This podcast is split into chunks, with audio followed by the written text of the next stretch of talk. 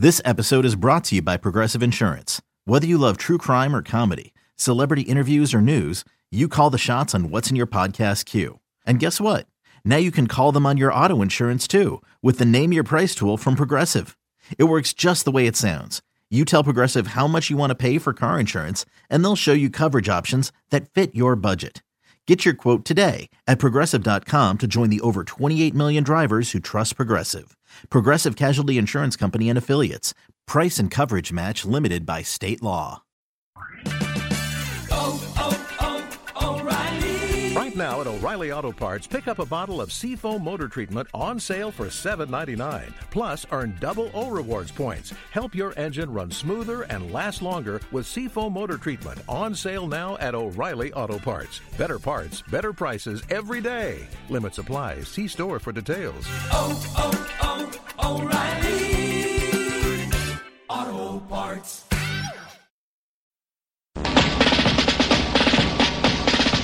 Miami has the Dolphins, the greatest football team. We take the ball from goal to goal like no one's ever seen. We're in the air, we're on the ground, we're always in control.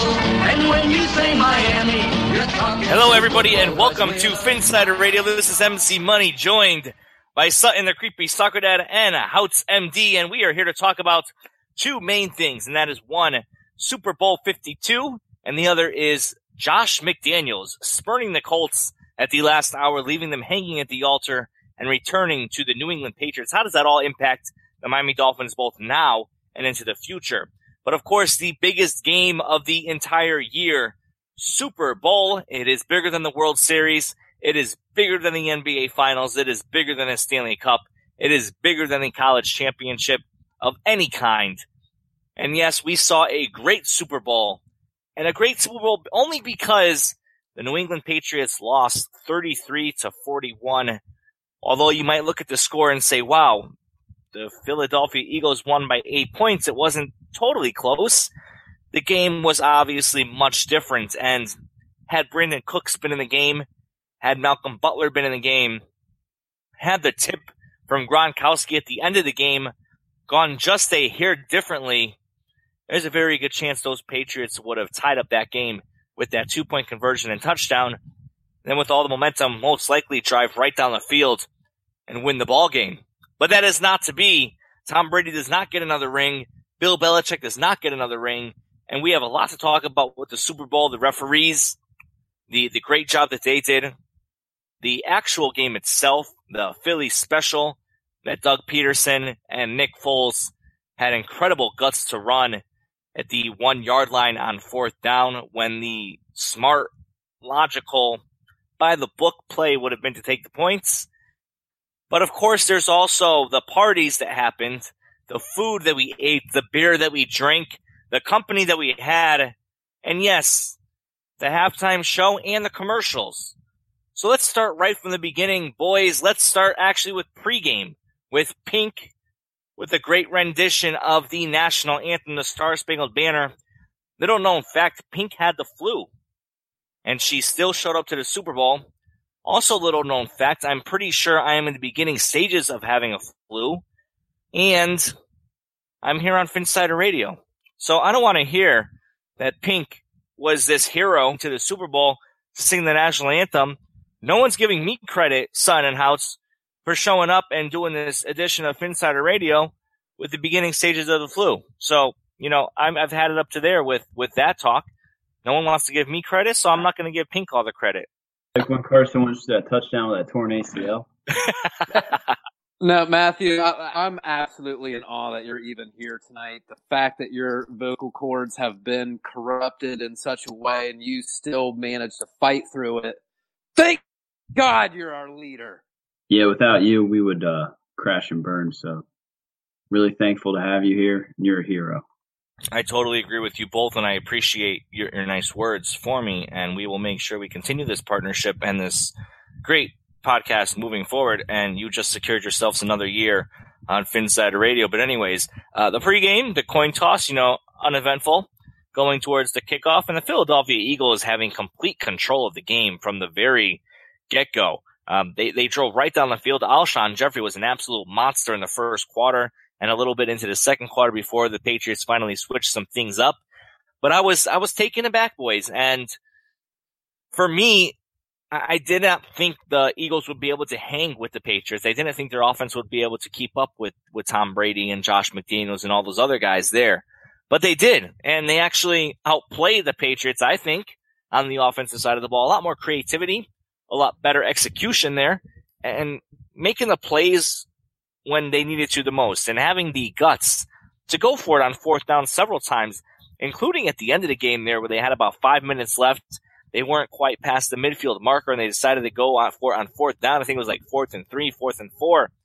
Tremendous, tremendous execution, perseverance, poise from all the Philadelphia Eagles. But going back to that first quarter, you know, mixed in with LeGarrette Blunt, mixed in with J.J., mixed in with, with Clement for the Eagles. Nick Foles came out passing right away. They barely ran the ball in that first drive. Yeah, they only came away with three points at the beginning, but, you know, it was, was one hell of a start for the Philadelphia Eagles. Were either of you surprised by what happened there? No, you know what, Matthew? When I saw Philadelphia, which I did not expect to be able the the Minnesota Vikings in the NFC Championship game, when I saw them be able to move the ball against the Minnesota defense, which I thought was uh, head and shoulders above the New England defense, I thought there was a chance that they were going to be able to move the ball. And what I wasn't expecting was just the the beautiful way that they weaved the run and the pass together. They had play action, they had misdirection, they had trick plays. They kept that New England defense off balance the whole time. And like you said, they were just aggressive the whole time. They were pressing on fourth down. They weren't afraid to take shots down the field uh, it was a beautiful thing to watch, and it was what we see so many times. And I thought, I thought the the way the game was going to unfold was the same way the AFC Championship game unfolded, where the underdog comes out early and has a lead, and then New England would have weaseled their way back into the game somehow and ended up winning it. And it was just phenomenal feat to see in the second half that Philadelphia just consistently stayed ahead of New England. Every time New England, you know, made some noise, Philadelphia answered right back. It was a beautiful thing. Yeah, I mean, we saw what they did in that NFC Championship game against Minnesota. Like Sutton said, a superior defense. But when you give Bill Belichick two weeks to prepare, I mean, I thought that it was going to be a lot closer uh, than it actually was when they came out there in that first half. I mean, Philadelphia, you would think the nerves would get to them uh, going up against the defending Super Bowl champs, and they just came out with a game plan. They, like Sutton said, they mixed up the pass and the run game, and, and they just came out there and executed everything to perfection. Doug Pederson, you got to tip your hat to him. I mean, what a ballsy play that that fourth and one was, and just the entire game. I mean, all season long, Doug Pederson, the Eagles have made these ballsy plays, and in the biggest game of the year, I, he just didn't hold anything back, and I think that's what separates those great coaches from some of those other ones. I mean, you got a guy there that's going for it on fourth and one right before the half. He knows how important that score is there, and they just call a perfectly executed play. I know Nick Foles had a lot to do with that, but it, it was just unbelievable to watch. I was with friends and family. I mean, everyone there, Eagle fans, we were all ecstatic because no one likes the New England Patriots, and just to see the way Philly came out there and they did everything that you were kind of hoping they were going to do, but just kind of expected not to happen. You expected things to go New England's way, and uh, maybe the Eagles defense would be able to match up with them, but it was a it was a shootout. It was a beautifully executed football game, and it was just something that was fun to watch, no matter which team you were a fan of. But in the end, seeing Philadelphia get that first Super Bowl, it's a day I will never forget. Let's talk about Doug Pederson. and to be on that stage. It's incredible the story this guy has, right? The Philadelphia Eagles were pretty much going all in on two guys two years ago. Uh, the first guy was Ben McAdoo, who the Eagles had great interest in. And you look at that now and you're like, whoa, they dodged a bullet. The other one is Adam Gase. And the Philadelphia Eagles had very heavy interest in Adam Gase. And he was rumored to be their top target. The Eagles, though, they wanted to do their due diligence and finish their interviews out of respect for all the others they had lined up. And that's when the Dolphins swooped in and said that we're going to get our guy in Adam Gase and we're going to make sure that he signs with us and doesn't go back to Philadelphia. So then, you know, Philadelphia looks like they have a little bit of egg on their face. They don't have really anyone great in the wings to take over as head coach. So they reach back and they go get uh, Doug Pederson from Kansas City, who was coaching with Andy Reid. And everyone blasts the move. They, they call it one of the worst head coaching hires of, of the cycle. They, they call Doug Pederson a bust after year one. They said the guy doesn't know what he's doing. And he comes back year two with all the injuries he had. Left tackle Jason Peters, uh, Darren Sproles in the first few weeks of the season, losing uh, Wendell Smallwood. Just incredible, incredible luck. And, and not good luck, bad luck. And then you lose Carson Wentz, your franchise quarterback, almost a little more than halfway through the season. And then Nick Foles steps in. And they don't miss a beat. It's just incredible the job that Pederson did. And I tweeted out the other day that it's not a knock on Gase because I do like Adam Gase and I think he's the real deal. And, mean, who else is going to win with Jay Cutler? Nobody. Yeah, you, you hope he learns mistakes from this year and understands that you don't need to bring a guy out of retirement and persuade him to come out of retirement and play quarterback for you. You can do it with a quality backup like many other teams did it this year. But it's just ironic the way things work out. And it could work out for the Colts, and we're going to touch on that later on in the show. But you know, it's it's just funny how everything works. And we said a few weeks ago on the show when they traded for Jay Ajayi, they knew they had lightning in a bottle, and we know that teams don't always get back to the Super Bowl, regardless of how good they are. The exception, of course, probably the Patriots. But we've seen teams that are great during the regular season and falter in the playoffs. Happens to the Packers a lot. Happens to the Seahawks. Happens to the Saints this year. I mean, I don't think anybody really expected the Saints to, to lose in the second round of the playoffs. We all thought with their great offense, they would at least get to the championship game, and they didn't. So you got to catch lightning in a bottle. And they did that by trading for Ajayi. They did that by making all the right moves. They did that by getting Alshon Jeffery, Chris Long. They did that by get by developing Nelson Agholor, who was incredible season this year. But the point to all of this is Doug Pederson is a hell of a coach.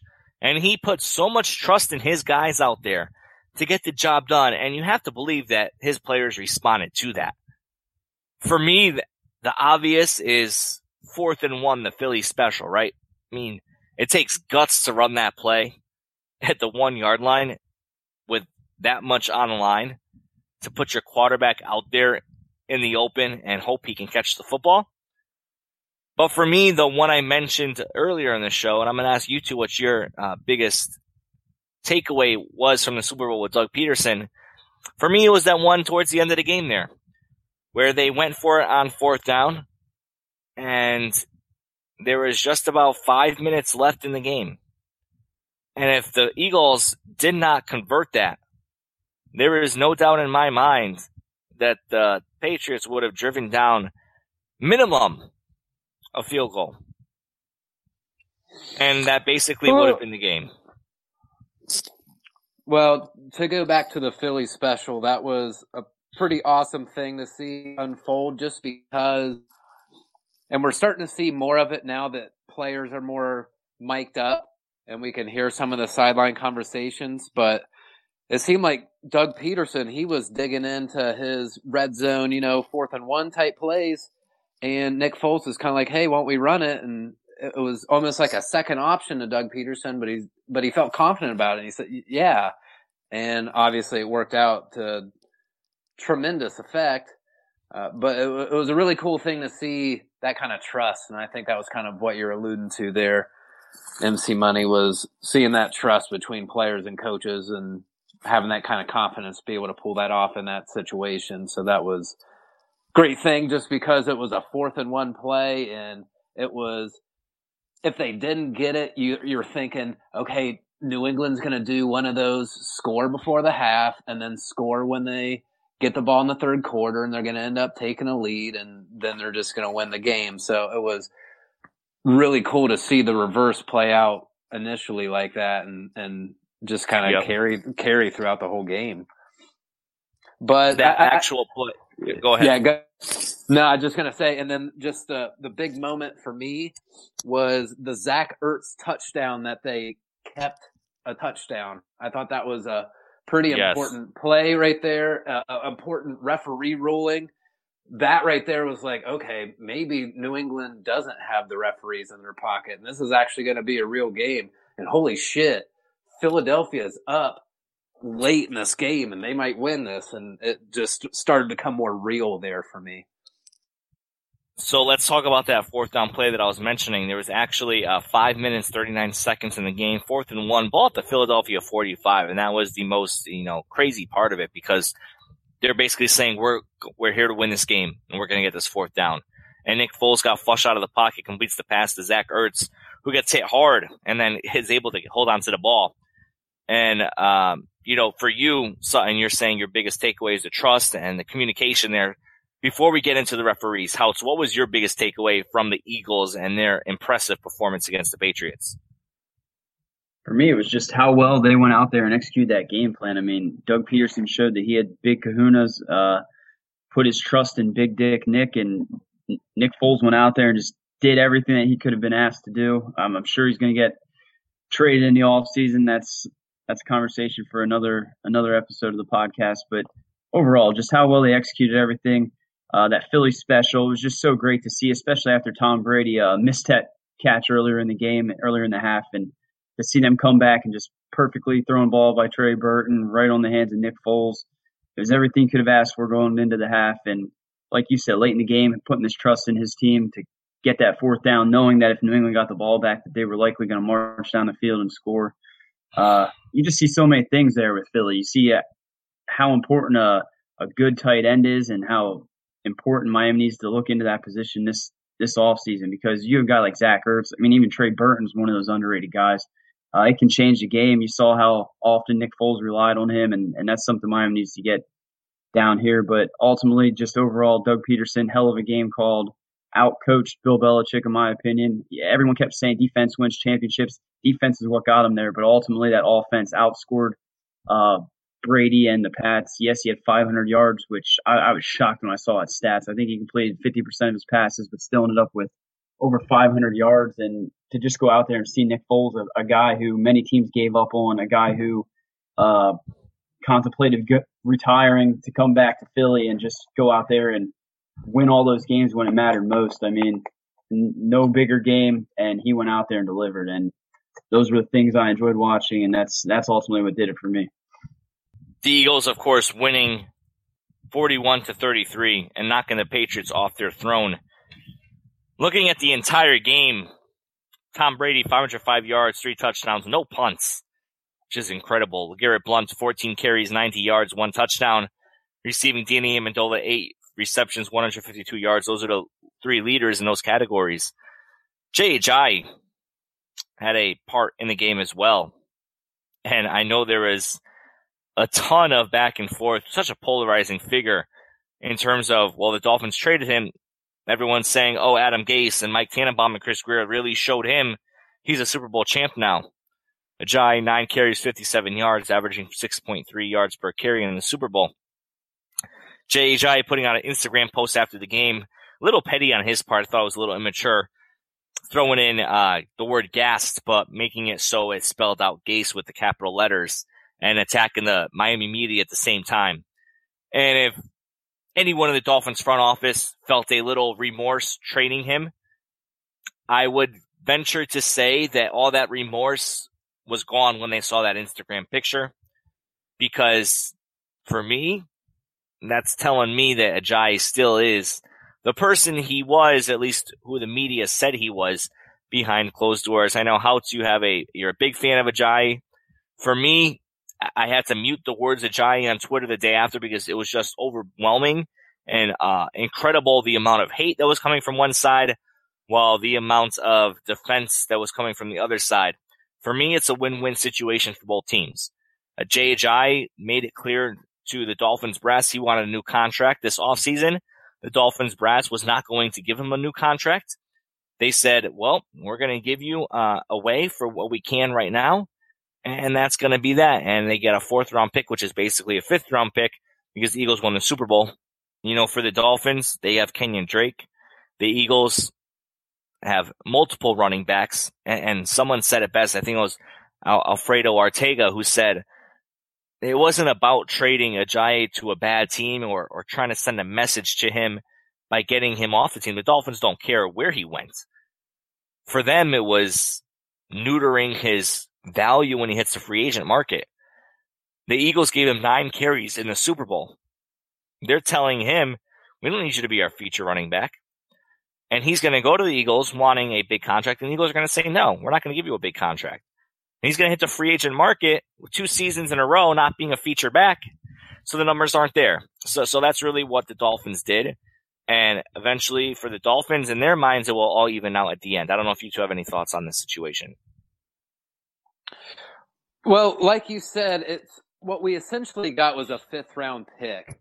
And when you think about what kind of value can you get out of a fifth round pick? Well, most of the time they're not even going to survive in the NFL very long. So is it worth investing a fifth round pick for half a season to have some what you think will be some consistent production uh, for a position that you really value in your scheme? Yeah, I think that was a smart thing to do for Philadelphia if you look at it in that sense. When you look at a fifth round value pick can bring, and then when you're looking at it from a Miami, I, I think we did get lucky in the way that Kenyan Drake emerged, though. I don't think we had the foresight to know how that was going to work out. We are very fortunate that it was that Kenyan Drake, what he was, what the number back for the last four weeks of the season in terms of rushing yards, something like that. But the way that works out was great. But I don't know that uh, we anticipated it to work out that way. But anyway, it was a smart move for us too, because like you said, it wasn't going to work out. The, the, the, the long-term perspective didn't match from the organization and the player. It made sense to move him, got some, uh, draft value back from him and it was higher than the one that we invested in him. I think you can look at that as a win for the Dolphins perspective too. Yeah, I think it all comes down to who the Dolphins take in the April draft. I, agree with both of you. I think this worked out for both teams. You see Ajayi, he's not the featured back in Philly. Who knows what he'll be in 2018. Free agent in 2019. I can't see Philly giving him a new contract with with all those players they need to lock up there in Philly to keep that young nucleus. There's obviously more players, more important.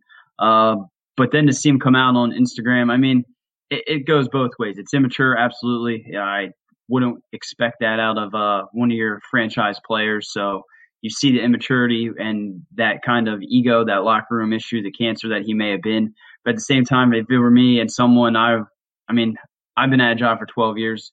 I know it's not the same as two, but if you get traded, you're going to be bitter. You're going to try to take stabs at your former employee any chance you get. But at the end of the day, he's a professional. He needs to know better and to go out there and I mean, you just won a Super Bowl, and the first thing you need to do is to kind of throw shade at the South Florida media and your former head coach who ultimately had the say in trading you there to, to win that Super Bowl ring. It just seemed unnecessary and kind of shed some light on who Ajayi was as a player or as a, a teammate, I should say. And ultimately, it'll come down to who Miami takes in the draft. It's essentially the same kind of pick we gave up for him. I believe it's essentially a fifth round pick with that 32nd pick, but uh, in the fourth round. But at the end of the day, the Dolphins made the right decision. I don't think they saw Kenyan Drake emerging. Uh, I don't trust Adam Gase to have known that he was going to be the back he was because he brought Damien Williams in after he got rid of uh, Ajayi. But ultimately, we have Kenyan Drake, and that's who we're riding with in 2018. Uh, good luck to Ajayi, but I, I moved on. The Dolphins certainly did not know what they had in Kenyan Drake. Kenyan Drake was a malcontent in the classroom. He was not taking it seriously because he, he thought he would never really get in the game much. And then when Ajayi got traded, he, he knew it was his time to shine and he stepped up, sat in the front of the rooms in the, in the meetings, asked more questions, engaged in more discussion, really became a mature player. Almost a J like when uh, he was benched last year at the beginning and then finally came to light. So the knock on uh, Drake is can he last a full season? Well, he did a pretty good job the last few weeks or, or the remainder of the time that he was a starting running back for the Dolphins. Like you said, Son, he was in the top five uh, running backs while he was a starter in terms of rushing yards. We'll see how that carries over into the coming season. Before we move on from the Super Bowl, just want to get your quick thoughts on the commercials. Uh, what was your favorite commercial, Houtz? Yeah, for me, it was without a doubt that uh, Odell Beckham and Eli Manning commercial. Yes, uh, was it was perfect. It was, it made me laugh. I am big fan of Odell Beckham. Not that big of a well, I guess I am a big fan of Eli Manning for what he's done to the Patriots. But out of all the commercials, that was the one that uh, I really enjoyed. How about you, son? Could not agree more. It was a beautiful thing because he felt like at the time Philadelphia was doing well, and then you saw Eli come on to a commercial, and you're kind of like, okay, maybe there's some good vibes out here in the universe for this game. And I would not be surprised if Eli and Nicholas are very popular baby names in 2018. Absolutely. Just throwing that out there. Yeah, nah, I hear you. My favorite commercial was more of the inspiring ones, the ones with Lindsey Vonn at the beginning of the Super Bowl, when they had her showing her as a young girl, overcoming all odds, and with all the injuries she had in, in her career, and, and just overcoming all of it. You know, I'm kind of more like that guy where I like the real stuff, the inspiring stuff and that for me was a really nice commercial that really was powerful. I thought the commercials overall were not good this year. I feel like the commercials have kind of fallen off a little bit over the past several years. It might be just me and me getting old, or it could just be a real trend that everyone else is noticing as well. And the halftime show was absolute fire, but not better than Lady Gaga. I do have to say that. Commercials suck. Yeah. Okay. Let's wrap up the show by touching on this Josh McDaniels situation. I mentioned at the top, he spurned the Colts. There's so many reports coming out on Tuesday evening as, as to what actually happened. And I don't think anybody still knows what actually happened. We do know that McDaniels walked into Gillette Stadium on Tuesday morning to pack up his office.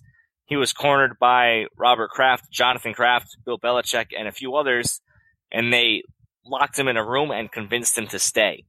Belichick supposedly offering to really open up as a coach and teach McDaniels everything he knows. For me, that's a, a point right there that McDaniels is the future coach of the New England Patriots. When that's going to be, I hope after this season, right? We all hoped it was after the Super Bowl that they would step down Belichick and Brady. Looks like that's not going to be the case. Maybe McDaniels learns under Belichick for one or two years, but at least the end is in sight for the end of the Belichick era in New England, and yes, the Brady era as well. So McDaniels is that guy, right? Who went to Denver, failed miserably, went back to his parents' house with Belichick and Kraft, honed his craft a little more, no pun intended, became that big name again, built up his business, graduated from college, let's say, as an analogy, and now he's afraid to move out of his parents' house again. And, and he has burned every bridge that he's had in the NFL, all the years he spent rebuilding his reputation is gone. It is up in a flame of fire. And the only chance he has to be a head coach is in New England. So for me, I think that's a definite that he is the next head coach of the New England Patriots. Your thoughts, Sutton, let's take you first. Houtz will go with you after. Your thoughts on the whole situation on Josh McDaniels. He literally gambled his entire NFL career on this move. So he's got to hope that this works out. And I think you're absolutely right. You don't make this kind of gamble unless you have some assurances that you're going to be the next head coach of the New England Patriots. And I, I, I, that's the only thing that makes sense to me right now. Now, if Belichick is going to quote unquote open up and all that kind of stuff, not sure about that. We'll see how that plays out. I wouldn't necessarily be scared of Josh McDaniels though just because his first head coaching stint wasn't that spectacular. And I'm not going to base how he's going to do as an Patriot coach on that because he was younger. And yes, he's been working with Bill Belichick now. And you're going to pick up some pretty outstanding habits working next to that guy. I'm still not convinced that he's going to be able to do with that roster what Bill Belichick does, though. Bill Belichick is the master at turning chicken salad into chick or what is it, the chicken sh- and the chicken salad. He's the master at that, and I don't know that Josh McDaniels nor any other coach the ability to do that. And when I look at that New England Patriots roster after Tom Brady's going to be out of there, looks borderline dumpy. If you're talking about any head coach and his name is not Bill Belichick, I don't know that you can win very many games there. So this is a tremendous risk on his part. I'll give him kudos for uh, being aggressive, very aggressive in a decision. Um, hopefully it doesn't work out for him because I think he's a prick. Yeah, I agree. I think Josh McDaniels, he burned lots of bridges. Uh, definitely an, an arrogant SOB, but I mean, it's hard to say what he's going to do when he does become the next head coach of the New England Patriots, as we all can assume will happen. Uh, the biggest fear for me is after he takes over for Belichick is him going up there and Belichick becoming VP of football operations or having some kind of job within the organization where he still has most of the control over the roster. He might not be doing the play calling and things like that, but uh, to me, I just don't know until I see Belichick sitting at home with his uh, half cut hoodies and watching games that I'm going to believe that he's no longer with the New England Patriots. I don't think any coach in the history of the NFL will be able to uh, do what Belichick has done. And the day he is no longer with the Patriots will be a day that we can all rejoice, as will Brady. Um, but yeah, the thing that I can't believe is I think, and maybe I'm mistaken, that three assistant head coaches, if not more, were offered positions with the Colts, and and that was when they thought McDaniels was headed there, and and now they're still signed with the team, and they'll be taken over by the next head coach, if I'm not mistaken. That just seems crazy to me. I mean, he he had to have known earlier in the day or throughout the last week or so whether or not he was going to go to Indy. I know that they sweetened the pot there at the last minute, but I, I don't know what it is. I don't know if he's been promised, as we thought, that, that to become the heir apparent to uh, to Belichick, or if he's going to end up screwing himself in the end because he he had a chance to go to Indy. I don't know if it's Andrew Luck's arm, what it may be, but he he put all his marbles in the New England Patriots, and they put all their marbles in him, and and at the end of the day, if he's their next head coach, if he does what he did when uh, he was there with Denver, uh, I feel like that's a pretty good day for the Dolphins, and that's a that's a New England Patriots team I'd much rather play than the Belichick teams that we've been dealing with for the last decade plus. Absolutely correct. And his agent Bob LaMonte ter- uh, terminated his relationship with McDaniels earlier today, uh, Wednesday. He also represents Colts general manager Chris Ballard, who was extremely impressive in his press conference when talking about the entire situation. Sounds like a guy that I'd want to go coach for. Dan Campbell, former Dolphins interim coach and tight ends coach, interviewing with the Colts on Thursday, I believe, for their head coaching interview. We'll see how that plays out. Anything else, boys, before we sign off for this week? Interesting little tidbits, because, you know, I like to be a little investigatory detective. Josh McDaniels, 1999, studies under what coach at what university, Matthew? Studied under Nick Saban. Michigan State. You know who else happened to be there at that time? Adam Gase. Okay, let's play another fun fact. You came here to visit me in Cleveland, Ohio, and you loved it, did you not? I want to come Admit back. it. I want to come Admi- back to Cleveland. Admit it. And 30 minutes from there, there's a little Division three Jesuit university named John Carroll. Guess who came from there? Don't tell me. Josh McDaniels. Okay, Josh McDaniels. Okay, And guess and guess who else? Adam Gase. Uh, London Fletcher. Remember that name? He played for the. Um, he he started to develop really Buffalo Bills and then ended up turning into a stud middle linebacker with the Washington Redskins. But more importantly, the goat coach of all time, Don Shula Okay. from okay. John, Car- John from John Carroll University, just like Josh McDaniels. Okay. And my sister happened. Where are you going with all this? you like her too. My sister went there too, and I know you and your friends like her too. Um, I need to see pictures. but it, it, it just happens to be an interesting combination of things. Josh McDaniels went Just there. some. Don Shula went there. Just some random facts. Cleveland, That's yeah. Scooby- That's some Jeopardy knowledge. right there. All right. Houtz, anything to add before we sign off for the week? Uh, no, I'm I'm good. Can't follow that up.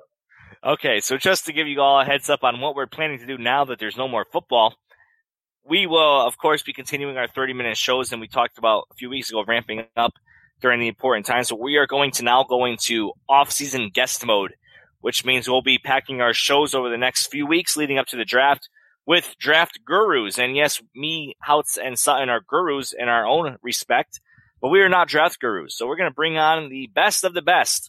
We'll be lining up those interviews as we move forward and bringing them on the show. So be sure to keep tuning in. We're going to focus our attention to free agency moving forward and uh, the draft, of course, after that. So you're not going to want to miss our shows. They're going to be filled with great tidbits, great information, and yes, inside information as well. So that is going to do it for this week on Phinsider Radio for certain the creepy soccer dad and Houtz MD. I am MC Cash Money. Thank you for listening to Phinsider Radio. We'll talk to you next time. We're in the air, we're on the ground, we're always in control. And when you say Miami, you're talking Super Bowl, cause we're the Miami Dolphins.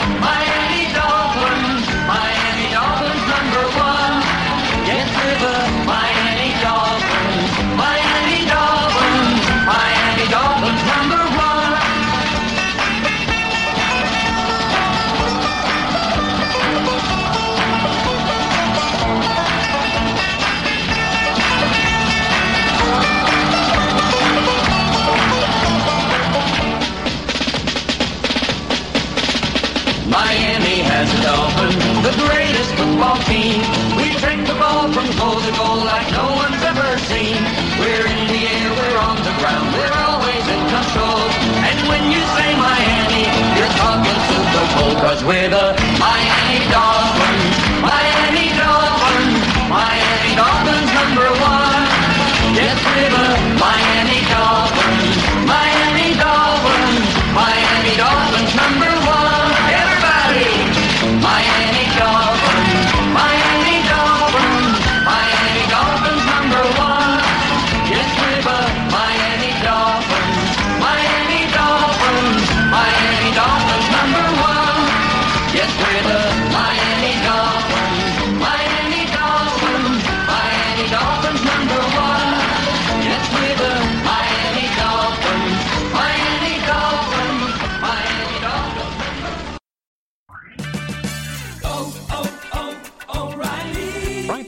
O'Reilly Auto Parts, pick up a bottle of Seafoam motor treatment on sale for $7.99. Plus, earn double O rewards points. Help your engine run smoother and last longer with Seafoam motor treatment on sale now at O'Reilly Auto Parts. Better parts, better prices every day. Limit supply. See store for details. oh, oh, oh O'Reilly Auto Parts.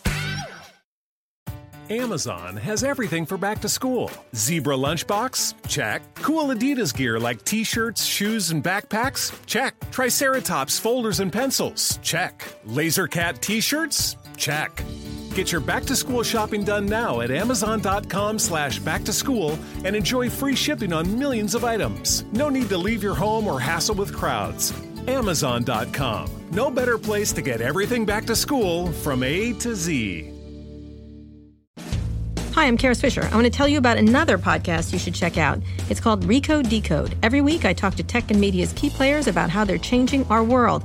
I interview tech executives like Facebook CEO Mark Zuckerberg, political figures like Hillary Clinton, and media personalities like John Carreyrou, who literally wrote the book on Theranos.